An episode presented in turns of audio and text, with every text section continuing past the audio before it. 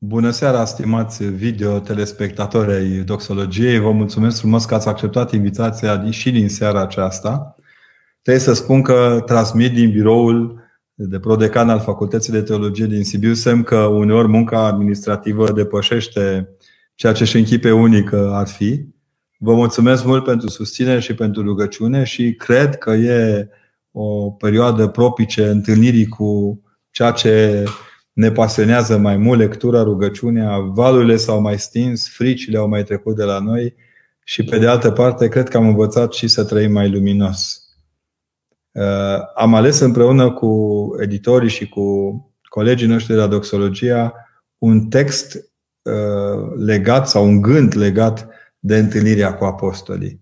Toate săptămânile acestea am fost lector la școala de istorie bisericească a, a ortodoxiei și anume am plecat de la faptele apostolilor, ne-am plimbat un pic prin Ierusalim. Duminică tocmai ce am avut o întâlnire extraordinar de frumoasă cu Duhul Sfânt, Duhul adevărului. Pentru mine a fost așa o, o duminică grea, pentru că de obicei sâmbătă seara eram obișnuiți aici la Sibiu să vină frații de la Oastea Domnului și să cânte, să ne încurajeze la venirea rusalilor arătându-ne odată în plus că biserica este alcătuită și din laici, din laici rugători, din laici cântători, din laici predicatori atunci când există posibilitatea aceasta. De ce o spun? Pentru că, în mod cert, zilele acestea ne-am învățat odată în plus cât de mult valorăm ca unitate în jurul bisericii și cât de important este să ne întâlnim cu apostolii atunci când, știu eu, ne cuprinde frica, ne este greu să înțelegem viețile noastre și nu în ultimul rând când ne este greu să înțelegem chiar biserica. Uh, aș reveni la povestea din uh, Duminica Rusalilor și pentru aceea că am auzit un comentariu foarte elitist, așa cum uh, acuzând Biserica Ortodoxă Română de oarecare schisma, schismă atunci când prăznuiește a doua zi după Rusalii Sfânta Trăime. De fapt, Biserica socotește amândouă zilele într-una singură și o socotim ca o praznic în praznic, ca un fel de prăznuire a soborului Trăimii după ce am sărbătorit cu adevărat pogorârea Duhului Sfânt. Ba chiar dacă suntem atenți la Mineie și la textul din Mineie și din Pentecostar, mai ales de data aceasta, învățăm că fundamentul sărbătorii trăimii este dat de pogorârea Duhului Sfânt. Eu am tot spus-o zile acestea, chiar avem nevoie de Duh Sfânt să înțelegem despre ce e vorba în teologia cu trăime. Pentru mine a fost și un exercițiu frumos, pentru că revenind asupra textului Scripturii, îmi îngădui să vă spun că am descoperit un lucru care nu mi-a sărit niciodată în ochi. Semn că mai trebuie și preoții să ne adâncim în lectura Scripturii și mai ales să fim atenți la ea.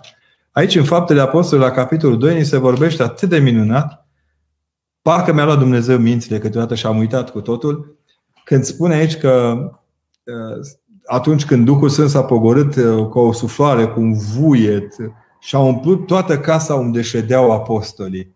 Cu alte cuvinte, o, un mic punct din istoria lumii fizice, istorice, s-a umplut de, de întâlnirea aceasta a apostolilor cu Duhul Sfânt și din acel punct s-a plămădit toată prezența bisericii în viețile noastre. Și mi-a dat seama că nu întâmplător, din toate rugăciunile rostite și cântate în uh, prasnicul rusalilor, cel mai mult îmi place aceea în care se cântă la strană și uh, apoi biserica întreagă cântă Apropiete, Doamne, apropiete vorbindu-ne într-un fel sau altul de această sărbătoare a comunii noastre cu Duhul Sfânt, această unire a Duhului Sfânt cu noi.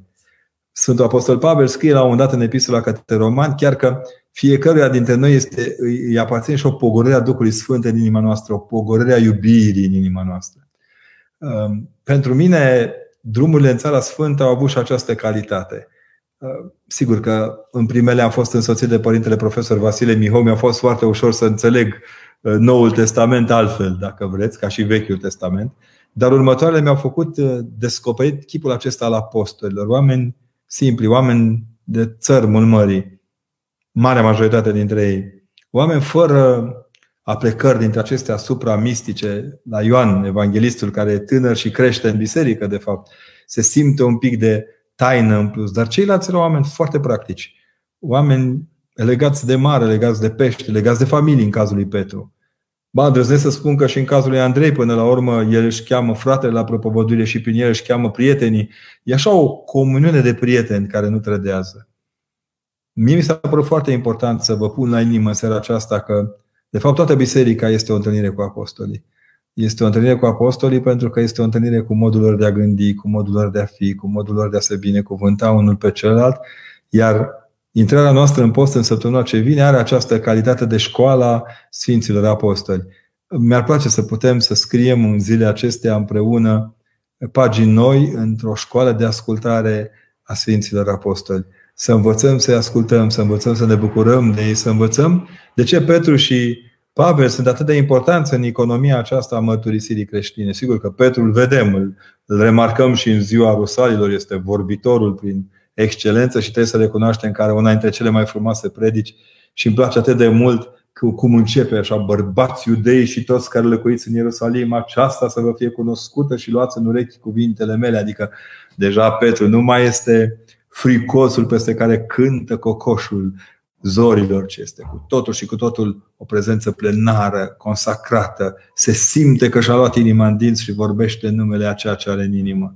Pe de altă parte, îl avem pe Pavel, acest convertit celebru, acest strângător din dinți, probabil, la predica din tâia lui Petru, deși nu avem certitudinea că era acolo, dar știm că era în grupul acesta de influență din jurul templului și nu era cel mai duhovnicesc dintre pământenii din Ierusalim. De multe ori cred că a urmărit cu foarte multă atenție modul în care își, își, își controlează, dacă vreți, întâlnirea cu Dumnezeu. Sunt savuroși amândoi, dar din ei se nasc chipurile celorlalți apostoli. Vin parcă într-o lumină. În literatura română, Hortesia Papadat Bengescu a creat, știu eu, în multe dintre romanele ei, dintre nuvelele ei lungite ca roman, cum spunea unul dintre profesorii mei de limba română, așa numitele personaje reflector pe măsură ce personajul se apropie de, de text, de momentul istoric al prezenței lui, se și luminează de jur împrejurul său. Apostolii aceștia, Petru și Pavel, uh, în mod cert îi luminează pe cei din jur. Așa îl vezi pe Andrei, așa îl vezi pe Filip, așa te bucuri de, știu eu, de Natanael, așa îl vezi pe Toma, luminat prin, prin interfața aceasta a celor doi apostoli. Strajnici oameni. Dacă despre Sfântul Apostol Pavel se scrie mult, în general există cărți savuroase scrise despre Sfântul Pavel și vă îndemn să citiți tot ce prindeți în mână despre viața lui pentru că este absolut remarcabil ca om. Despre Petru s-a scris mai puțin, dar a vorbit Domnul despre el. Am găsit într-un text care m-a impresionat foarte mult al unui teolog modern în care spune că atunci când Domnul a numit tu ești chifa și pe această, tu ești Petru și pe această piatră voi zidi biserica, nu spune cum era Petru de fapt, ci cum Domnul Hristos intuia că va fi Petru. Cu alte cuvinte, e o promisiune, o validare în promisiunea vocației sale. Poate lucrul cel mai frumos al întâlnirii cu apostoli este redescoperirea vocațiilor noastre. Nu în puține rânduri, ca preot ești pus în situația aceasta de a gândi ce ar spune apostolul cu tare sau cum ar reacționa apostolul cu tare în situația mea. Știm, de exemplu, că Toma este un apostol care a răzbătut cu întrebarea până în coasta lui Mântuitorului Hristos. Ne-a luminat și ne-am lămurit că Petru, în ciuda căderii sale, are capacitatea de a-și reveni. Am ascultat de curând un, un, un politician celebru din America de Sud, în vârstă, foarte în vârstă, care le spunea tinilor din sală, zice, nu vă temeți de fiecare cădere a voastră, temeți-vă dacă nu vă ridicați în picioare, dacă nu aveți comuniunea cu cei care vă pot ridica în picioare cei care să vă sprijine, cei care să vă așeze, cei care să vă aducă aminte că existați ca oameni. Mi se pare foarte impresionant modul acesta de a gândi. Apostolii sunt, dacă vreți, șefii galeriei care strigă din coloana aceasta de, de împliniți că ei sunt împreună cu noi. Chiar îndrăznesc să spun că nu întâmplător Domnul Hristos își alege 12 apostoli pe care observați că reumple tot timpul lista de apostoli cu, cu alții și alții pentru a putea să întărească omului această convingere că harurile, da, darurile Duhului Sfânt sunt în fond nenumărate și că ceea ce numărăm noi la Dumnezeu e nenumărat și ceea ce nouă ni se pare că este într-o oarecare scădere și umbrire la Dumnezeu este în creștere și în lumină. Eu trebuie să recunosc că zilele acestea m-am reîndrăgostit de Sfântul Apostol Pavel, m-a topit, recitind epistola către Roma, recitind epistola către evrei, care să zicem că nu-i aparține lui ca scritură, dar în mod cert ca mentalitate, ca mod de a pune problematica, uh, mi s-a părut atât de important și atât de, de, atât de bine să, să, să te împrietenești cu Sfântul Apostol Pavel. Apoi l-am redescoperit pe Sfântul Apostol Petru și recunosc că mintea mea m-a dus acolo la trei fontane și am oftat într-un pic, într-un fel. Vedeți, carantina asta ne ține în casă și departe de locurile unde am vrea să fim câteodată, dar cele pe care le-am străbătut deja sunt aici în, în sufletul minții noastre, în locul cel mai de preț, acolo unde putem rescana, reașeza, redobândi într-un fel sau altul imaginea aceasta a apostolilor. Mi-a luat mult să descoper între timp, știu eu, uh, spre Pamucale, locul Sfântului Filip, apoi să văd una dintre posibile locuri, unul dintre posibile locuri în care Sfântul Ioan a fost retras în Efes. Mormântul său a Sfântului Ioan Evanghelistul s-a păstrat până în perioada bizantină, acolo dincolo de Efesul roman, în Efesul bizantin. Nici măcar otomanii n-au avut curaj să, să smulgă sfințe, aura aceasta de sfințenie de pe mormântul Sfântului Ioan Evanghelistul. M-a bucurat teribil de fiecare dată când m-am apropiat de locurile fie din Constantinopol, fie din, de pe țărmul mării noastre în care se spune că Sfântul Apostol Andrei a călcat.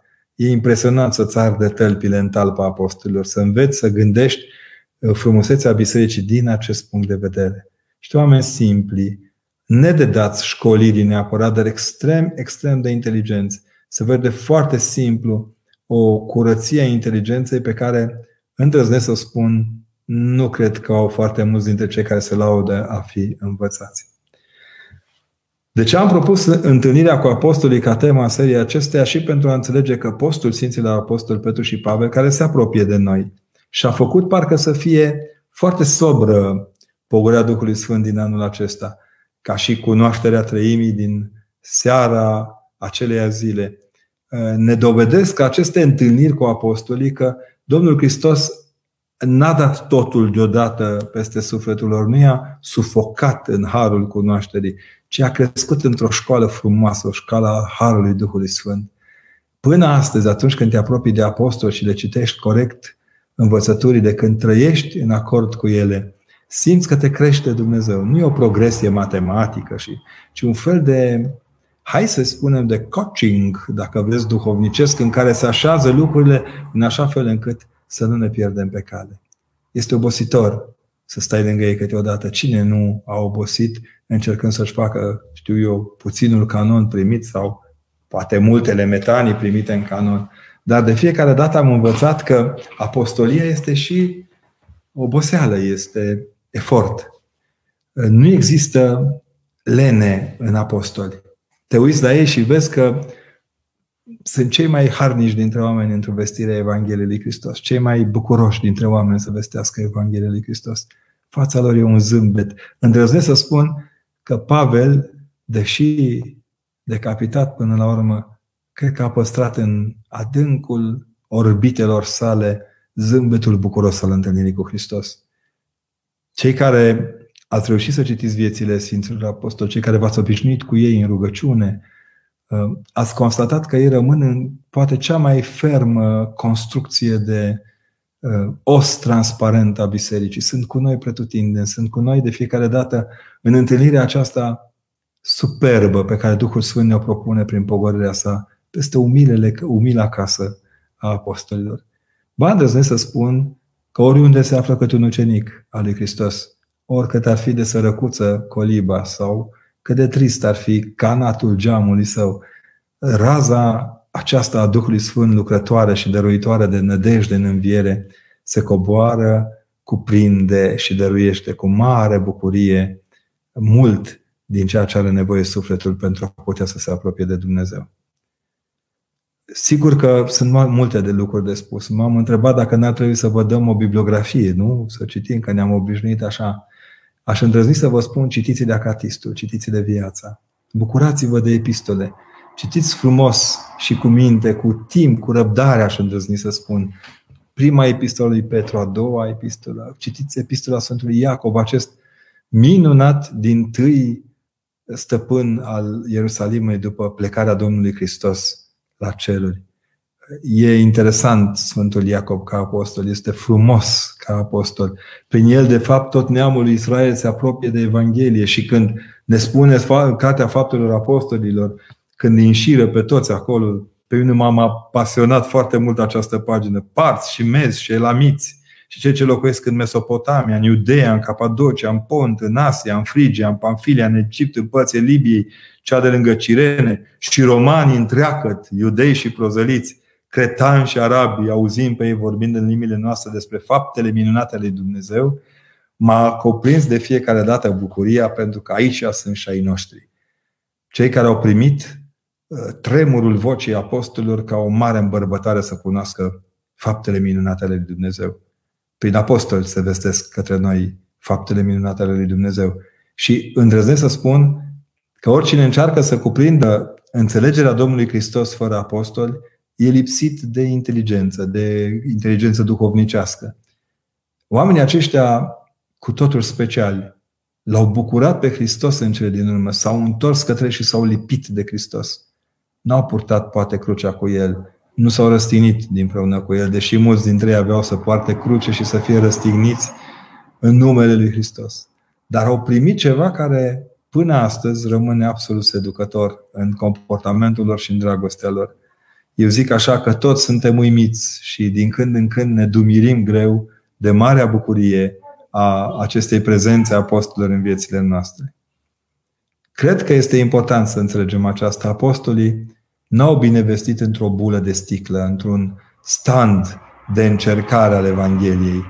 În mod cert, este foarte limpede pentru noi, în schimb, că acești oameni au vestit la marginea străzii, între oameni. De aceea am lăsat un pic geamul deschis, au zis vuietul și să înțelegem toți că vuietul Duhului Sfânt echilibrează într-un fel sau altul zgomotul lumii. E antidotul Babelului. Ziguratul lumii în care trăim nu se poate vindeca de orgoliu și de răutate decât dacă în Hristos păstrează această plinătate a vestirii apostolilor. Am văzut că deja Cătălin mi-a ridicat întrebările pe, pe ecran. Elena întreabă, părinte, de ce variază postul Sfinților Apostoli an de an? Care este explicația? Este raportat la, întotdeauna la sărbătoarea Paștelui. Uneori ajunge foarte mic, foarte mic, uh, prilej de, de gură mare pentru frații noștri care țin la calendar mai mult decât la ochii din cap. Au și ei, într-un fel sau altul, uh, o atenție sporită pe aceste lucruri, nu sunt de judecat. Sunt de bucurat că între noi există oameni care țin la mărirea cu șublerul la sărbătorilor și timpurilor, dar un gest cât se poate de corect. Eu cred că, de fapt, postul apostolilor începe în dimineața învierii. Atunci când primesc de la Domnul Hristos iertarea. A aposti înseamnă a înțelege cei cu iertarea aceasta primită de apostol. Și cine meditează la viețile apostolilor se află deja într-un post cu apostolii.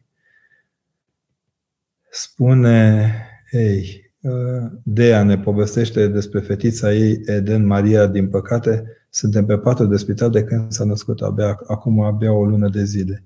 Eu zic să ne dăjduim și să ne rugăm. Am primit și eu astăzi un gând de la niște părinți, care, niște bunici, de fapt, care s-au speriat foarte tare că nepoțica lor este foarte bolnavă în, lună, în urmă cu o lună și un pic și ai să nu se teamă, pentru că Dumnezeu când ridică, ridică copiii strașnici după astfel de momente. Cred că se întâmplă aceasta și că putem trăi aceasta.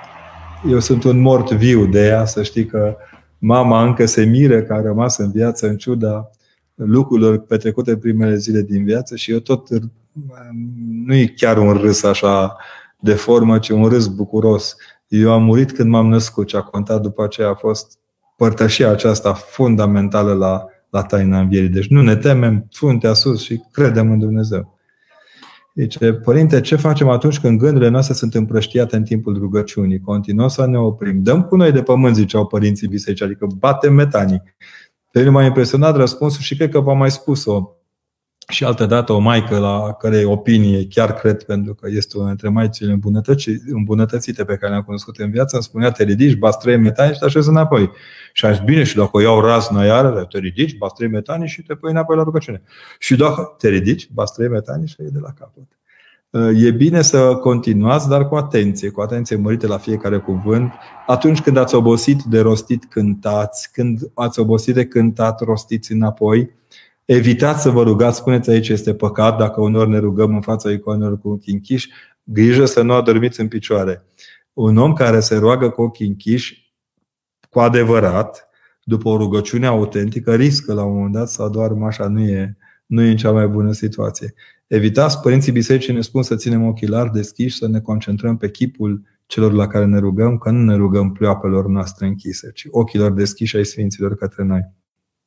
Dacă ați face experiența privegherilor lungi din muntele Atos sau cele din mănăstire, ați vedea că uh, bătălia este tocmai împotriva unei somnolențe cu ifose de duhovnicie.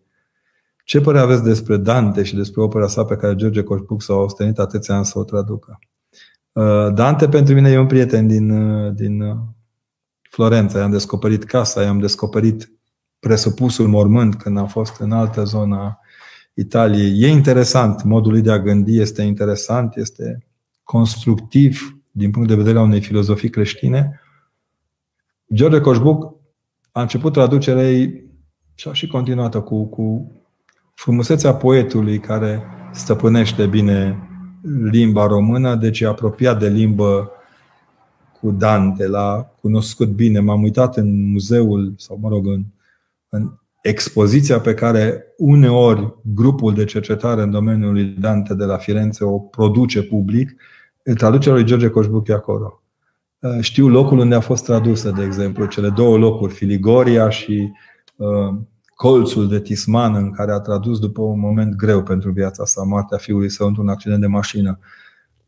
Coșbuc însuși este un om care expiază ceva. Mie cel mai mult din Dante, Dante îmi, pare, îmi place a fi uh, definiția purgatorului pe care l-a dat-o, chiar dacă ortodox fiind nu pun ghilimele, achiesez la dogma catolică, dar explicația lui este genială că sunt unii oameni pe care raiul nu-i primește și iadul nu-i înghite. Adică sunt uh, căldicei până și în prostiile lor. Uh, m-a pus pe gânduri textului și recăutându-l am recitit cu mare plăcere de fiecare dată și mă bucur că în biblioteca de acasă eu am o ediție a lui Dante și o viață a lui Dante scrisă de curând de o profesoară de la Firenze absolut fabuloasă. A fost un personaj celebru care se regăsește în, în, în comedia sa. Dar să știți că nu e literă de lege, este o excelentă transpunere în, în, în poezia unui concepții de viață care merită respectate. Saltări din Scoția, vă așteptăm cu drag să reveniți la Edinburgh. Mie îmi zici, m chiar m-am gândit în zilele acestea, mi-e dor de părintele, mi-e foarte dor de părintele Florin și sper din toată inima să putem să ne vedem și să ne revedem cu bucurie. Edinburgh pentru mine înseamnă plimbarea aceea pe calea regală și descoperirea unor lucruri pe care nici nu le bănuiam, măcar că aș putea să le bănuiesc ca atare. Prin ce poate un om, prin ce mijloace poate un om să-și înfrângă mândria? Păi singurul și cel mai de preț mijloc îndrăznesc să spun că e smerenia. Am zis acum, trebuie să și explic. Cred că nu poți bate mândria cu mândrie. Unii oameni cred că dacă ei sunt mândri și umilesc pe ceilalți, vindecă mândria celorlalți. E falsă ideea. Cred că, de fapt, smerenia bate orice. Bate inclusiv gura proastă, bate și privirea nepermis de neatentă. Cred că Harul lui Dumnezeu este pus în inima noastră și să ne întărească în fața acestei mândrii. Cine se bucură de Dumnezeu, nu se mai bucură de sine, ci se bucură doar de Dumnezeu. Părinte, e adevărat că cei care trec în neființă înainte de Ierusalim merg în rai? Oamenii nu trec în neființă. Alo! Nu mai citiți știrile de, la, de pe ultima pagină de la necrolog. Omul nu trece în neființă spune una dintre rugăciunile bisericii frumoasă, citite chiar în ziua de Rusalii, că tu pe toate de la ființă le-ai adus și tot ceea ce ai adus tu la ființă nu poate trece în neființă. Fiți atenți la limbajul bisericii. Neli, nimeni nu trece în neființă decât cei care cred în neființă. Noi credem în ființă și mai cu seamă credem în Dumnezeu. Merg în rai, dacă ar fi așa, îți dai seama ce coadă ar fi să murim toți prin apropiere de Rusalii pe acolo după Olten se trece în rai din dacă mori în săptămâna luminată, după alții, uite acum de Rusalii. De fapt, toți mergem în rai dacă ne trăim rusalile și săptămânile luminate cum se cuvine. Cum să facem să fim mai atenți la cuvintele noastre, să prețuim mai mult tăcerea sau vorba încurajatoare? Uh, cred că e un exercițiu de toată viața și din tot ceea ce am vorbit cu părinții și din tot ceea ce am reușit să acumulez ca experiență din exterior spre interior, am învățat că uneori tăcerea nu e de la Dumnezeu. mutismul poate fi la un moment dat o antimărturie cumplită. Am simțit-o pe pielea mea în perioada aceasta. E un moment de doxologie și unul de tăcere, în mod cert, dar să nu confundăm planurile. Unii oameni sunt puși să tacă, alții sunt puși să vorbească. Cred că dacă vrem să fim atenți la cuvinte, dacă vrem să prețuim tăcerile și vorbirile coerente, trebuie să muncim foarte mult. Avem nevoie, dacă vreți, de un vocabular de. Acum am făcut mare, un vocabular mai mare de text, de, de cuvinte prin care să putem să ne exprimăm uh, simțămintele, uh, responsabilitățile, ba unor chiar fuga de responsabilitate. Știți că iubirea tăcută e o iubire necomunicată și nefiind comunicată nu-i comunicată, nu se împărtășește celălalt de tine. Deci sunt momente în care trebuie, avem obligația de a construi comunicare tocmai pentru a descoperi valoarea vorbelor încurajatoare. Asta se simt imediat. Vă spun din cât e de important ca din când în când să simți mâna unei, unei vorbe încurajatoare pe umăr, e foarte important. Ce să fac dacă nu știu ce facultate mi se potrivește? Să aveți răbdare, să vă rugați, uh, încercați să fiți atenți la ce anume nu vi se potrivește și evitați. Uh, evitați în primul rând capcana de a crede că vi se potrivesc toate facultățile. Încercați să creșteți și să vă bucurați de, de posibilitatea de a fi dăruiți de Dumnezeu, indiferent de ce facultate alegeți. Până la urmă, vocațiile noastre nu stau doar în școlile noastre. Uh, am curte ce, Părinte, cum l-ați descrie pe Sfântul Ierarh Andrei Șaguna în trei fraze? E, Shaguna e un, un om frumos, înțelept și extrem de destins. Um, când uh, tradiția ne cerea ca în anul 4 de facultate șefii de an să rostească câte o predică la parastasul lui Andrei Șaguna, pe atunci nu era canonizat, și mi-a permis să spun atunci, în predica ce mi-a revenit să o spun, uh, că mormântul lui Șaguna e Transilvania întreagă, ba chiar România întreagă. Și am spus atunci au trecut ani buni. Că eu cred că va veni vremea în care din mormânt șaguna va trece pe sărutarea noastră de buze. Cred că șaguna are o mare calitate. E unde cei mai mari uh, forjori ai Duhului Sfânt într-un popor care uneori nu este atent la darurile pe care le primește. Părinte, de ce sunt spitale pline de copii cu fel și fel de boli? Nu pot să ne înțeleg de ce ei ce vinau. Andreea, sunt bolnavi pentru că lumea în care trăim îi îmbolnăvește și e neatentă la copilăria lor. Zilele acestea am stat de vorbă cu câteva mame cu copii cu autism. Uh, uneori foarte prost diagnosticat. Îi ținem în spital și pentru că nu știm ce să facem cu ei. Uh, am citit de curând o, o, un interviu al unui om de știință britanic care m-a impresionat foarte mult și a spus că, de fapt, Uite, în cazul situației cu COVID-ul, adevărații oameni de știință n-au spus nimic, pentru că știau că nu știu nimic. Spitalul este și un fel de zonă tampon a neînțelegerii bolilor copiilor noștri. Uh, mie îmi spune câte o mămică ce părinte, exact ca apostolilor din, apostolii din, din Evanghelie. Cine devine părinții lui el? Iar Domnul Hristos răspunde așa cu o smerenie absolută și cu o seninătate care numai din dreapta Tatălui putea să izvorască. Spune așa frumos, ce nici el, nici părinții lui, ci ca să se vădească slava lui Dumnezeu. Nu trebuie să înțelegi tu, Andreea, de ce e așa. Tu trebuie să faci tot ce poți pentru ca proprii copii sau copii din apropiere să te aibă lângă ei atunci când au nevoie de tine. L-am citit foarte atent pe, Barner, pe, pe Russell, pe Bernard Russell, care spunea la un moment dat, avea el întrebarea aceasta, unde e Dumnezeu în fața copilor? El n-a călcat niciodată între copii. Întrebări de genul acesta le pun oamenii care nu sunt lipiți de copiilor. Când ai copii și trăiești împreună cu ei mai mult decât empatic boala lor, aproape că te doare pe tine în locul lor, simți că nu e la ei problema. Problema e la noi. Băiatul nostru împlinește în curând 12 ani, e dus la Sfânta Biserică de mic. Ținem, păi la 12 ani ești mic deja, ce să mai... E dus la Sfânta așa, ținem postul, ne rugăm, mergem la Sfintele Liturghii toți ai casă, inclusiv copii. Filip ajută pe părinți în Sfântul Altar. De ceva timp îl năpădesc gândul de incertitudine cu privire la existența lui Dumnezeu.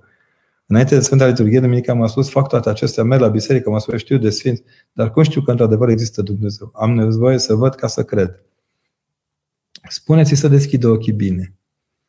Deci preotul care vă vorbește acum n-a mers la biserică până la 21 de ani, nu s-a întâlnit cu Sfinții Părinți, nu i-a ajutat la altar, Grijă să nu-l fi îndesat în biserică. Dacă l-ați îndesat în biserică, o să aibă un Dumnezeu îndesat, armonic în mintea lui. De și vrea să-l vadă, pentru că în mintea lui crede că în cap toate în mintea lui. Uh, lăsați-l un pic mai liber și încercați să-l faceți să gândească uh, la nevăzutul din Dumnezeu. Eu m-am bucurat foarte mult că nu l-am văzut pe Dumnezeu. În câteva din prostiile mele aș fi vrut să nu fie ca așa acum. Vai, de n-ar fi, m-aș bucura să nu vadă ce prostii fac. Bucurați-l doar atât. Încercați să-i spuneți că partea nevăzută din Dumnezeu e cel puțin la fel de importantă ca partea văzută din viețile lui. Și învățați să se uite la albine, la flori care au înflorit, la cireșe. Uneori cred că Dumnezeu are gustul cireșilor din iunie care parcă sunt ploaie sub poșghița aceea roșie. Poate că învățăm așa, dacă îi spunem asta, poate că înțelege că Dumnezeu este acolo unde își îngăduie să fie. Când va fi următorul ITO? Și unde? Cred că la Timișoara, nu știu foarte sigur, nu știm deocamdată, totul cred că este într-o nebuloasă. Astăzi am avut câteva întâlniri la universitate pentru acțiuni care trebuiau să aibă în iulie și le facem în noiembrie. O să înghețe acțiunile, dar e, în mod cert este, suntem într-o zonă în care e greu de stabilit un termen și sper din toată inima să începem să ne gândim și să putem să colaborăm, inclusiv așa, prin intermediul uh, aparatului numit, uh, uh, nici nu știi, StreamYard sau cum îi spune. Părinte, să iartă sinuciderea. Nu știu ce să zic. Eu am stat de vorbă cu sinucigași care n-au reușit să se sinucidă. Acolo sigur că e o tentativă care poate să-i ajut să fie iertată. Se iartă greu ei. Iar în ceea ce privește pe cei care din nefericire le-au reușit, sunt cazuri și cazuri, sunt pretexte și pretexte. Îndrăznesc să cred că, și să spun asta, că e greu digerabilă și de familie și de oamenii cu un oarecare simț al valorii vieții. Dă-ne, Doamne, să nu uităm ce valoare are viața. Cam așa ar trebui să ne gândim. Mi-a plăcut foarte mult rugăciunea aceasta din vremea pandemiei, că spune acolo, dă-ne, Doamne, să înțelegem ce dar mare este viața. E impresionant. Sper că pentru rugăciunile bisericii se pot ierta multe. Putem nănăjdui. Cum să-l ajut pe fratele meu să treacă peste trauma unui divorț pe care nu l-a dorit. Spunându-i că uneori iubirea are nevoie și de răspuns.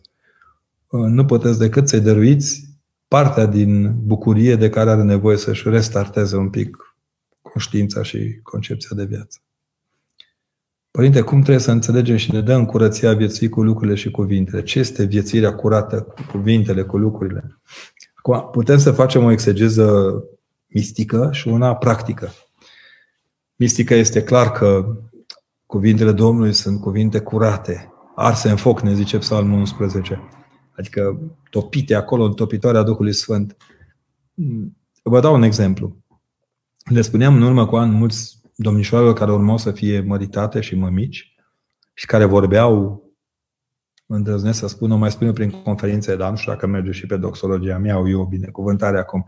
Uh, mai ginecologic așa, adică neatente la cuvânt, le spuneam, aveți grijă cu buzele astea cu care vorbiți urât și înjurați acum, va trebui să le spuneți copiilor voștri când au febră că iubiți și că vor ieși din febră. Buzele noastre se încarcă de energia cuvintelor pe care le rostim. Uh, devin la un moment dat un fel de pârghii de transmisie pentru ca cei de lângă noi să înțeleagă. Zilele acestea m-am bucurat că am redescoperit o, un vechi text despre valoarea cuvintelor în cuvânt, în cuvântul lui Dumnezeu. Lucrurile la fel, ele pot fi utilizate în, în direcții nedorite, nereprezentative pentru ceea ce înseamnă conștiința umană. Nu poți ca om să folosești tot timpul tehnica împotriva oamenilor. Nu poți să o folosești întotdeauna doar în favoarea păcatelor, ci trebuie să-i lași tehnicii spațiul ei de, de, de, de înțelepciune. Cam pe acolo cred că se crede. Iar a viețui în curăție înseamnă a nu folosi anapoda cuvintele și lucrurile care ne vin la îndemână. Ce hula împotriva Duhului Sfânt poate fi iertate? Domnul Hristos spune că nu. Pot fi iertate multe, dar nu împotriva Duhului Sfânt. Asta înseamnă și că foarte rar se face atingere de, atingere de fapt Duhului Sfânt în ceea ce prostim noi cu cuvintele noastre. M-am uitat la uh, Era un cuvânt limpede, amărăștenii ăștia care se tot leagă de linguriță, de împărtășanie, de potir, de una, de alta. Ei n-au noțiunea că în spatele în spatele împărtășanii este trupul și sângele lui Hristos și este Duhul Sfânt care a venit să ne ajute să-L avem. Cred că acolo nu-i hulă, e pur și simplu necunoaștere. Hula începe când noi, oameni care ne dăm creștini și suntem neatenți la darurile acestea. Dacă este greșit, să nu ne simțim în largul nostru la slujbă dacă sunt spuse rugăciuni și ecteni în altă limbă decât în limba română pentru că locuim în străinătate. Acum, Dana, uh, eu însumi merg printre români și uneori mă mai joc și eu zic când ecteni în franceză și în italiană. Îmi place și mie. Sunt poate un singur italian în toată liturghia eu acolo sau un singur francez. De aceea sunt. Dar din respect pentru ei, cred că merită uneori să încercăm să spunem și asta. Acum, cred că este o chestie de bun simț țărilor care ne adăpostesc să le rostim și în limba lor o rugăciune. Mai ales acum de când cu pandemia. Uh, nu mă rog în spaniolă, că nu știu atât de multă limbă spaniolă, dar recunosc că am citit psalmi în spaniolă și din respect pentru poporul spaniol care adăpostește o parte din poporul român. În italiană am rugat că pot să mă rog. Mi-a plăcut mult să rostesc câteva texte în limba franceză seara la rugăciune, tocmai din respect pentru oamenii aceia care s-au pus la îndemână sau, cum să spunem, s-au făcut gazdă nouă. Ei sunt avramii noștri. La ei e mavriul. Și acolo trebuie să învățăm să ne rugăm și ca ei. Uh, cred că nu se supără Dumnezeu că din când în când îi zâmbim și în altă limbă. Cum facem să ne iubim aproape și pe cei de alte religii, numai ortodoxi și să mântuiesc? Am ca grea întrebare. Când o să ne întâlnim cu Dumnezeu, o să întrebăm față către față. Urmează în seria de apostoli se va rosti în săptămânile următoare. Sunt foarte multe care vădesc tocmai această universalitate a Evangheliei. Nu cred că există exclusivism la mântuire. Biserica Ortodoxă, așa cum o gândesc părinții bisericii, este inclusivă, nu exclusivă. Cine începe să vorbească despre exclusivismul ortodox, trece în ortodoxism. Exclusivism, ortodoxism. Adică în schism, în ruperea de adevăr. E greu să cred că uh, Dumnezeu e așa de obtus cum sunt unii dintre oameni. Și apoi, dumneavoastră nu aveți treabă cu mântuitul altora. Nici măcar cu mântuitul ortodoxilor în general. Mântuirea și un act de colaborare personală cu Dumnezeu. Dacă știți să colaborați cu El, faceți-o și veți vedea. Aproapele și pe, alte, pe cei din alte religii putem iubi trăind în Evanghelie. Evanghelia ne învață cum să iubim, fără niciun fel de graniță. Cum știm că Duhul Sfânt lucrează în viața noastră? Ionie, dacă am ști ce bine ar fi. Există un harometru al fiecăruia dintre noi. Simțim când suntem. Adevărat că simțim clar când greșim. Uneori hiperbolizăm câte o greșeală mică, dar în general simțim. E ca pe o autostradă în care simțim că cu kilometrajul a depășit cu mult limita acceptată de lege. Duhul Sfânt este foarte sensibil și ne dăruiește de fiecare dată soluții unde nu te aștepți. De exemplu, mari profesori de pedagogie, când îi sun că ești într-un proiect blocat și nu știu ce să fac, el spune creează și să-mi spui și mie. Adică dați-vă drumul, rostiți. Uh, încercați Părintele Serafim, cel pe care îl prohodim zilele acestea, starețul mănăstirii de la Câmpul Mușcel, un, un foarte apropiat prieten și un om absolut admirabil. Avea o vorbă care pe mine m-a impresionat de fiecare dată. Când te rogi Sfinților, te rogi cu intimitatea cu care vorbești cu ei. Um, nu sunt așa de uh, fițoși Sfinții și nici Duhul Sfânt. Noi credem că ne trebuie formule și baliverne, așa să-i... Duhul lui Dumnezeu, fiind simplu, iubește cuvintele simple, dar rostite de acolo, din inimă, din adâncul inimii noastre. Peste o săptămână, zice Maria, am examen de capacitate și nu cred că mă voi descurca. Ce mă sfătui să fac? Maria, nici du-te gândi, du-te cu Dumnezeu înainte. Uh, nu-ți fă griji, toți am avut același sentiment. Cred că, uite, da, putem face un televot pe doxologia. Câți n-am crezut că picăm examenul ăsta de capacitate, care nu e despre capacitatea ta. E despre capacitatea școlii de a te întreba ce știi. Noi ne vom ruga toți, uite, o pomenim pe Maria, vă rog eu să ne unim și să o pomenim pe Maria, să o întrebe Ministerul Învățământului ceea ce știe cel mai bine. Și apoi să nu te încrezi. Dacă iei examen de capacitate, mai urmează câteva în viață, iar când ajungi la facultate, câteva multe, și vei vedea că cel mai important examen este cel în care vei învăța să fii mămică bună, soție bună, profesionistă bună, ceva mai încolo când creștem. Ce pot să fac la școală atunci când colegii mei îmi vorbesc urât? Uh, ai două posibilități, dar una nu ți-o spun, că e dură și e rea. Uh, poți să mergi mai departe cu fruntea sus doar dacă îți găsești un om în sprijin să te facă să, să crești un pic și să nu te temi. Nu te teme de urăciunea limbilor. Aveam în, în liceu, în școala generală, de fapt, un coleg de-al meu era foarte simpatic. Când îl bodogăneau ăștia că era fie prea încet, fie prea iute, fie era totdeauna la extreme, s-a și stins săracul în urma unei boli. El, când ăștia îl înjurau, le scotea limba și pleca zâmbind mai departe. Adică îi făcea și pe ei să râdă, pur și simplu, încât unii dintre ei chiar îl batjocoreau doar să-i vadă figura lui simpatică. Mihala, cred că e bine să înțelegi că viața nu e făcută doar din cuvinte frumoase. Poate că acum te călești pentru munca de mai târziu. Am stat și m-am gândit mult în zilele acestea dacă n-aș fi crescut eu între golanii care mi-au dat cu coatele în coaste la fotbal, cu capul în gură când nu eram atent la portărit și dacă, care nu m-aș fi facultat așa cu crampoanele de fiecare dată, aș fi putut rezista în câteva din zilele acestea grele în care s-au pus crampoane pe tibia lui Hristos. E greu, viața nu e ușoară, întărește-te, suntem alături de tine, uite, te pomenim cu drag și sper din toată inima să reușești. Cristina întreabă, Părinte, cum ne putem lăsa în voia Domnului? Cum să ne rupem de la cele Domnului lucruri și să ne întărim încrederea că Domnul știe ce mai bine pentru fiecare în parte? Cristi cu timpul. Experiența aceasta a lăsării în voia lui Dumnezeu nu e de azi pe mâine. E o treabă grea. Uitați-vă la Maica Siluana când vorbește despre asta și luați aminte. Adică există o experiență care se acumulează totuși în timp. Ca multe alte lucruri din biserică. Biserica te primește cu neputințele tale, dar întotdeauna îți dăruiește și un canal de fugă. Te face să identifici câte ceva. Pot să dau un exemplu care mi-e greu să-l recunosc câteodată.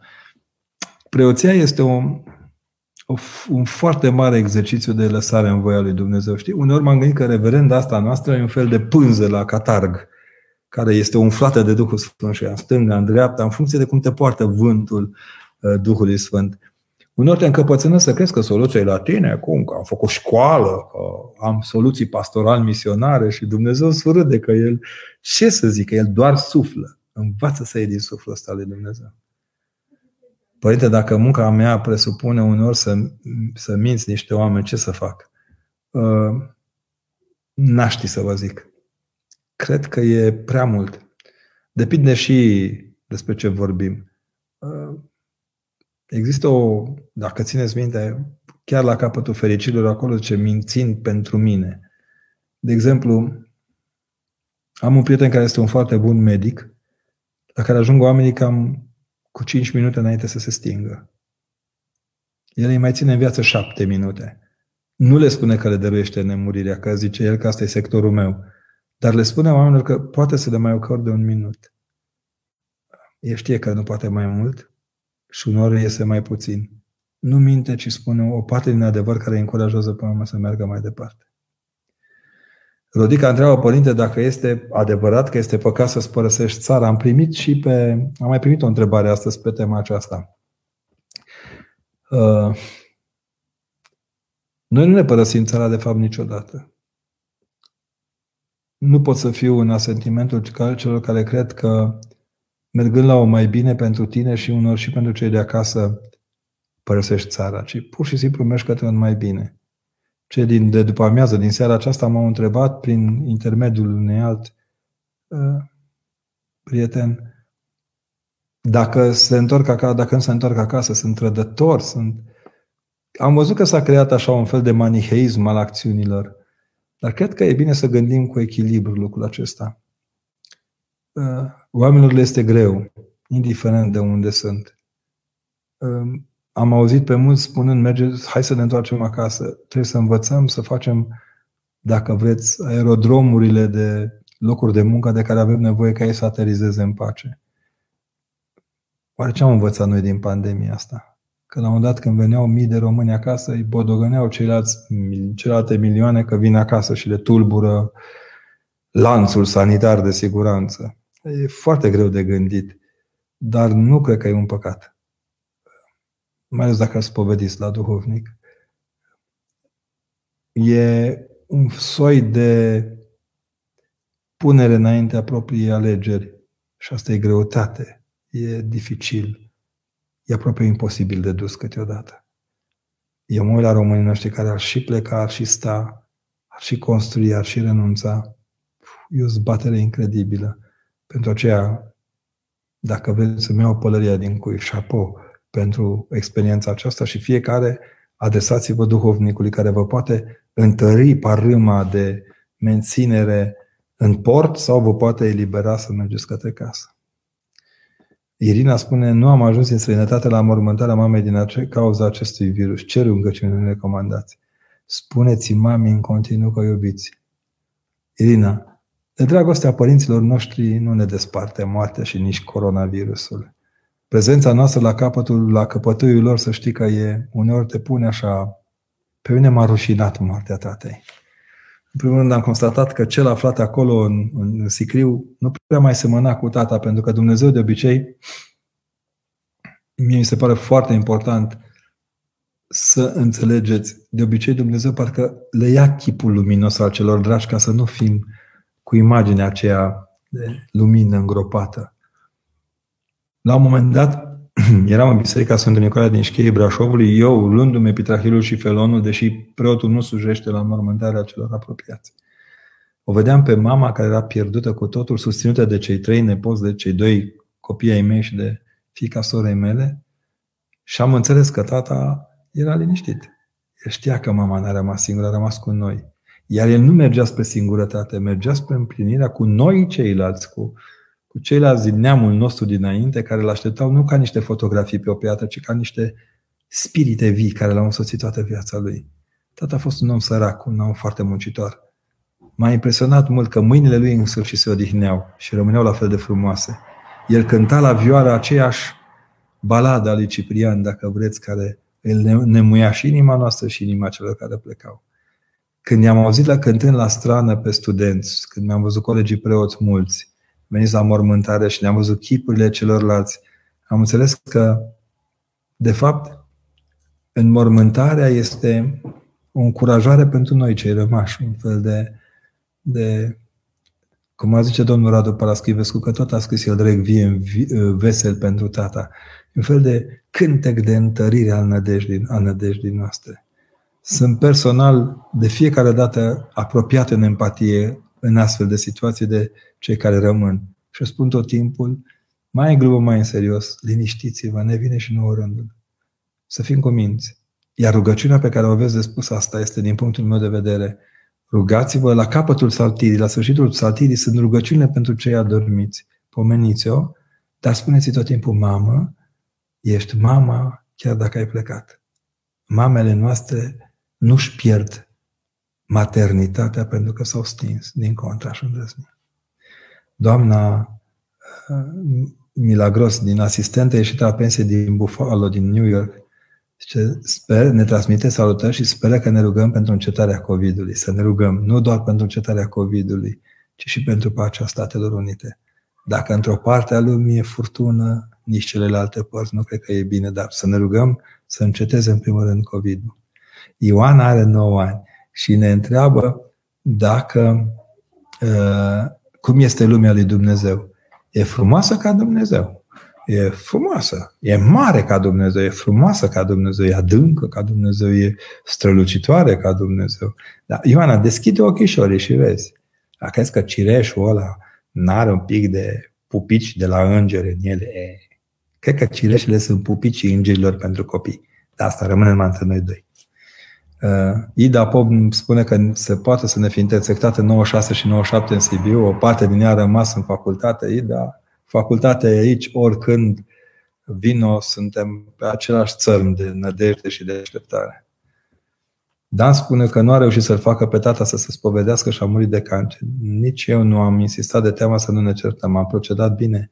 Dane, oricum ai fi procedat, Tata e tată, continuu să te rogi pentru el și cred că la un moment dat trebuie să ne învățăm și că tații noștri sunt și pe lista de așteptare a lui Dumnezeu, nu numai pe lista noastră de interese. Um, în foarte, în foarte, foarte multe situații din viață am fost la limită de a, de a irita câte un muribund cu prezența mea. El deja se împăcase cu Dumnezeu, era aproape dincolo de linia orizontului, plecase, mai stătea printre noi numai așa, din respect pentru familie. Mi-am dat seama atunci că uneori nu e bine să intervii, ci să-i lași șoptit așa, să treacă pe lângă tine. Dar eu nădăjduiesc, Dane, că nu de ultima spovedanie au nevoie părinții noștri, ci de dragostea noastră, ca să-i spună lui Dumnezeu, Doamne, în ciuda faptului că nu s-a spovedit, dar crede a fost un om de treabă, bucuros și chiar dacă mi-a greșit, cel puțin de la mine, a primit iertarea și te rog, primește-le în iertarea ta. Maria zice, de unde vine durerea și cum putem să o domolim? Dacă am ști de unde vine durerea, am luat mai mult decât uh, anestezice și uh, analgezice. Cred că durerea vine de dincolo de capacitatea noastră de înțelegere. Când vrem să o domolim, în ultima vreme ne-am umplut de medicamente și încercăm să o stăpânim. Uneori durerea vine și să ne țină vii, să ne aducă aminte. Uh, eu am rămas foarte impresionat de o carte despre un mare cercetător în domeniul leprei. Misionar, nu cercetător, că sună prost. E cu, e cu acreditări internaționale cercetătorul. E bine, omul acela ani de zile a stat între bolnavi de lepră. Când s-a dus către Marea Britanie să se odihnească la o întâlnire cu foștii lui colegi de medicină, a adormit și s-a lovit în marginea patului și n-a simțit durere. Și s-a spăimântat care lepră, pentru că lepra înseamnă și una dintre, cum e la COVID, lipsa mirosului și gustului la unii, așa e la lepră lipsa de durere. S-a speriat, a stat trei zile, s-a, s-a panicat. La un moment dat, în a treia dimineață în care nu mai știe cum a trecut, a dat iarăși cu piciorul în tăblia de lemn a patului și l-a durut și a zis, Doamne, binecuvântată fie durerea. Cred că durerea vine din faptul că vrem să o domolim tot timpul. Când o lăsăm din când în când să ne încerce, să ne aducă aminte că suntem vii și că avem datorii sufletești și față de trupul nostru, începe să ne ajute. La ce ar trebui să avem gândul mai mult? Gândul la moarte, memento mori sau gândul la înviere? Emil, fiecare după cum i-a dat Dumnezeu. Dacă mi-ai fi spus acum câțiva ani despre gândul la înviere, m-aș fi gândit așa un pic de două ori înainte de a răspunde. Dar, în mod cert, ultima perioadă din istoria Bisericii Ortodoxe moderne, în ultimii 10 ani, au scos învierea, au relevat uh, valoarea învierii. Emil, oricum, nu putem să ne gândim uh, numai la lucrurile acestea. Putem să ne gândim la cât de mult ne iubesc oamenii din jur, cât de mult și cât de important e să ne iubim familia și biserica din care facem parte și în iubirea asta să ne creștem celelalte gânduri. Păi de ce părere aveți de persoane care au, ca ocupație jocul profesionist de poker? Au o părere bună că ei știu oameni inteligenți și că e vorba de matematică mai mult decât orice. M-am uitat și eu la tranzitiv, așa, pe sub ochi. Într-un avion era un tânăr lângă mine care urmărea o finală de, de campionat de poker, deci mai avea puțin și ieșea pe hublou. Faptul că trebuie să ne înălțăm și să-și închidă aparatul a fost o dramă pentru el. Îmi dau seama că e greu. Cred că are un soi de dependență periculoasă. Chiar cred. Părinte, marele proroc al Vechiului Testament, Ioan Botezătorul, s-a dus în iad după tăierea capului. De ce? Că n-avea loc să meargă. Abia învierea Domnului Hristos dărâmă iadul și oferă prezența reală a, în fața Sfintei Trăimi ca, ca autoritate a Raiului. Dar nu cred că i-a părut rău, pentru că iadul de atunci nu semăna cu iadul de acum. Iadul de atunci era o stare, un, nu țineți minte, să nu le Avram era maximul din ce se putea atinge. Cred că Ioan Botezătorul stătea în sânul lui Avram cam cum stătea Lazar, cel sărac. Se apropie postul Sfinților Petru și Pavel și de câte ori mă duc la spovedit, mă tem că nu mă mărturisesc toate păcatele. Ce îndreptat de spovedanie am recomandat să citesc? Mai nu-ți recomandăm, nu știu, un îndreptat de spovedanie care să ajute neapărat minții noastre să rețină lucrurile.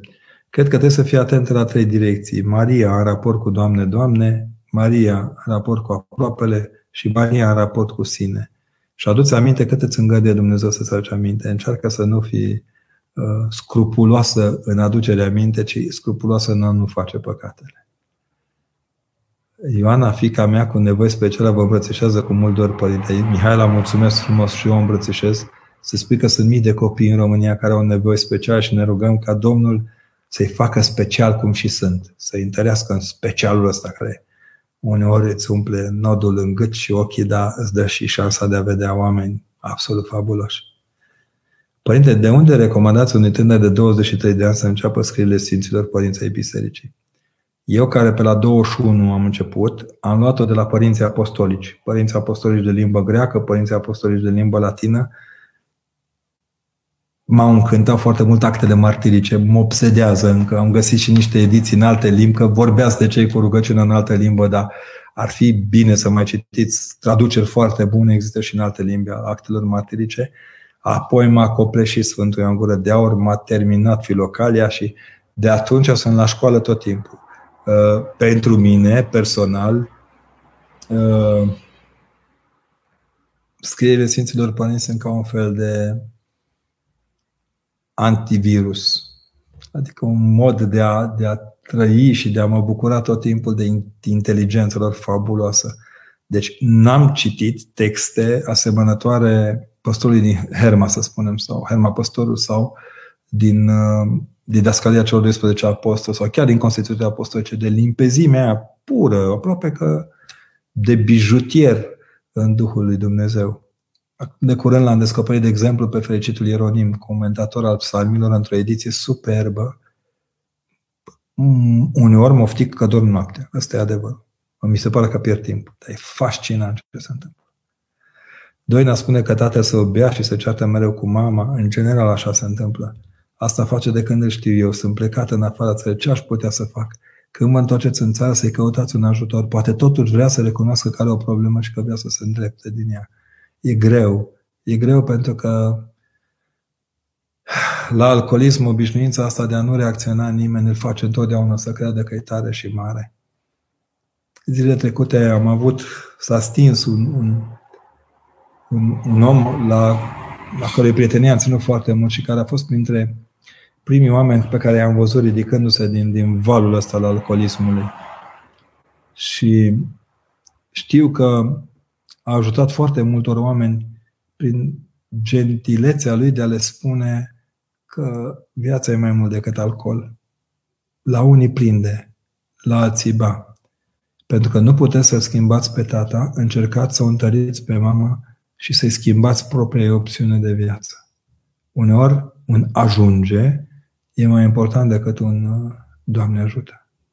Adică, cred că eu îndemn oamenii să aibă atitudine în astfel de situații, îndemn chiar pe copii să aibă atitudine și când cel care bea mai și ridică mâna, deja el este un obstrucționist de, de libertatea celor din jur și trebuie reacționat. Va trebui să învățăm să reacționăm la astfel de trădări ale, ale spiritului atent al, al echilibrului din familie. Ce părinte, cum poți să schimb copiii să nu fie dependenți de smartphone și să pună mâna pe carte? Pe acum toți suntem dependenți de smart communication. Uh, lăsați să treacă pandemia, domnul Ion. După aceea puteți să lucrați cu ei. Eu mă distrez de câteva zile, tot ascult învățători și profesori, ne, mai, mai un râs greu. Uh, să vă spun, noi ne chinim de vreo câțiva ani bun să-i lăsăm de smartphone, de iPhone, de StreamYard, că am zis bine, da? Și de celelalte toate. Închipuiți-vă că totuși la un moment dat ei pe asta au făcut școală acum. Cu asta s-au ținut. Deci trece pandemia și o luăm de la capăt, încercăm să le explicăm că viața e făcută și din lucruri reale. Știți că toți copiii de clasa 8 și a 12 mi-au confirmat. S-au dus la școală cu toată frica COVID-ului ca să-și vadă colegii prin televizorul ăsta nostru nu se simte mireasma colegului. Asta îi va ajuta dacă putem să-i ajutăm cumva. Uh, ne apropiem de minutul 59 și mai avem un minut de, de rămas bun. Vă rog să aveți grijă de dumneavoastră, să învățați să aveți grijă de dumneavoastră și cred în continuare că în sine viața noastră de creștini în perioada aceasta înseamnă și grijă față de ceilalți și grijă față de noi și bun simț. Adică nu s-a schimbat ceva în, în nevoia de a fi creștin. Vă rog, întâlniți-vă cu apostolii. Faceți-le cu mâna. Sfinte Petre, și eu, uite. Povestiți-le. Spuneți-le unde vă e greu și nădăjduiți că vă primesc în căsuța aia lor apostolică în care Duhul lui Dumnezeu nu încetează să curgă. Iar când vă este greu din calea afară, puneți genunchii la pământ și aduceți-vă aminte că apostolii sunt cei care au schimbat lumea. Că oamenii care trăiesc în bucuria întâlnirii în Duhul Sfânt cu biserica au întotdeauna de partea lor uh, și curajul dat de apostoli. Nu vă fie frică, Hristos a înviat.